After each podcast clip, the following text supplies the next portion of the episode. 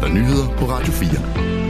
Flere end 1000 personer er samlet for at tage afsked med Alexei Navalny i Ruslands hovedstad Moskva. Det oplyser en af Navalnys talspersoner ifølge Reuters. Meldingen kommer mere end en time før bisættelsen af den russiske oppositionspolitiker efter planen skal begynde.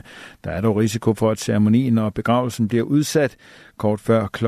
10.30 oplyste en talsperson for Navalny, at livet endnu ikke var blevet udleveret til politikernes efterladte.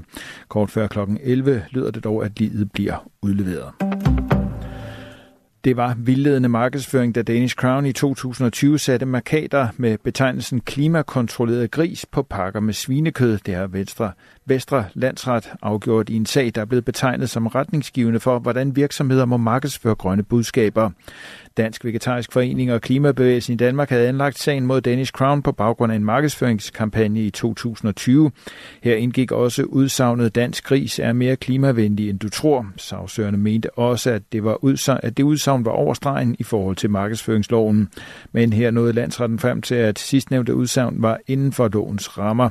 Udsagnet er efter sit indhold relativt, og landsretten finder, at udsagnet er gennemsnitsforbrugeren ikke kunne opfattes således, at dansk grisekød som sådan skulle være klimavenligt, skriver landsretten i en begrundelse for dommen. Sagen blev henvist fra byretten til landsretten grundet dens principielle karakter. Da sagen blev behandlet i november og december sidste år, afviste Danish Crown alle beskyldninger om markedsføringsfusk. Den landmandsejede fødevarekoncern argumenterede med, at reklamekampagnen skulle ses på baggrund af koncernens arbejde med at indføre forskellige klimatiltag.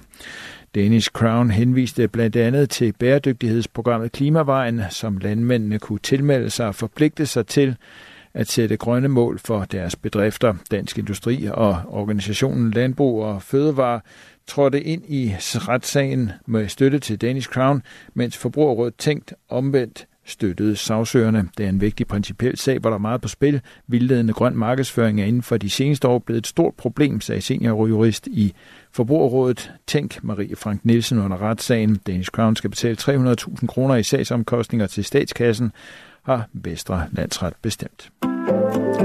Fransk politi har her til morgen anholdt 66 landmænd under en demonstration på boulevarden Champs-Élysées og omkring Triumfbuen i det centrale Paris, det skriver nyhedsbruget AFP.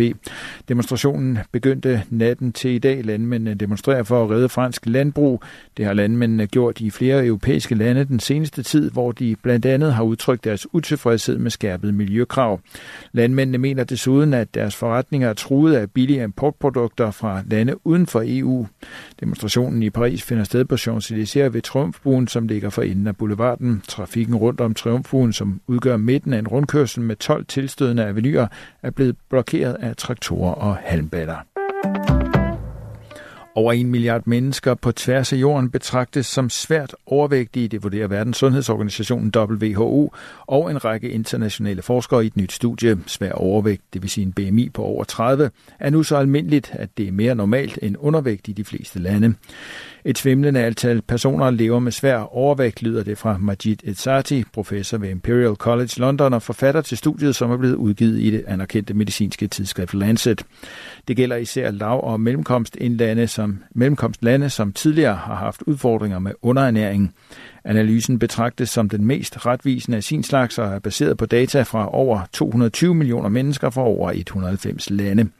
Mens antallet af svært overvægtige i velstående lande virker til at være toppet, stiger det ifølge Esati med hastig skridt i andre lande. Før i tiden har vi opfattet svær overvægt som et problem for de rige, men det er et problem for hele verden, lyder det fra WHO. Efter en sløj start på året kom bilsalget af der i omdrejninger i februar. Tal fra danske bilimportører viser, at der blev indregistreret 11.200 biler i månedens løb, hvilket er 3% lavere end året før. Det er dog væsentligt bedre end januartallene, der lå 15% under niveauet i 2023. En af årsagerne er formentlig, at der blev indført nye afgiftssatser den 1. februar, som gør det en smule billigere at anskaffe sig en elbil. Elbilerne udgør 44 procent af de nye biler i februar måned, og hos de danske bilimportører forventer man, at andelen vil stige hen over året.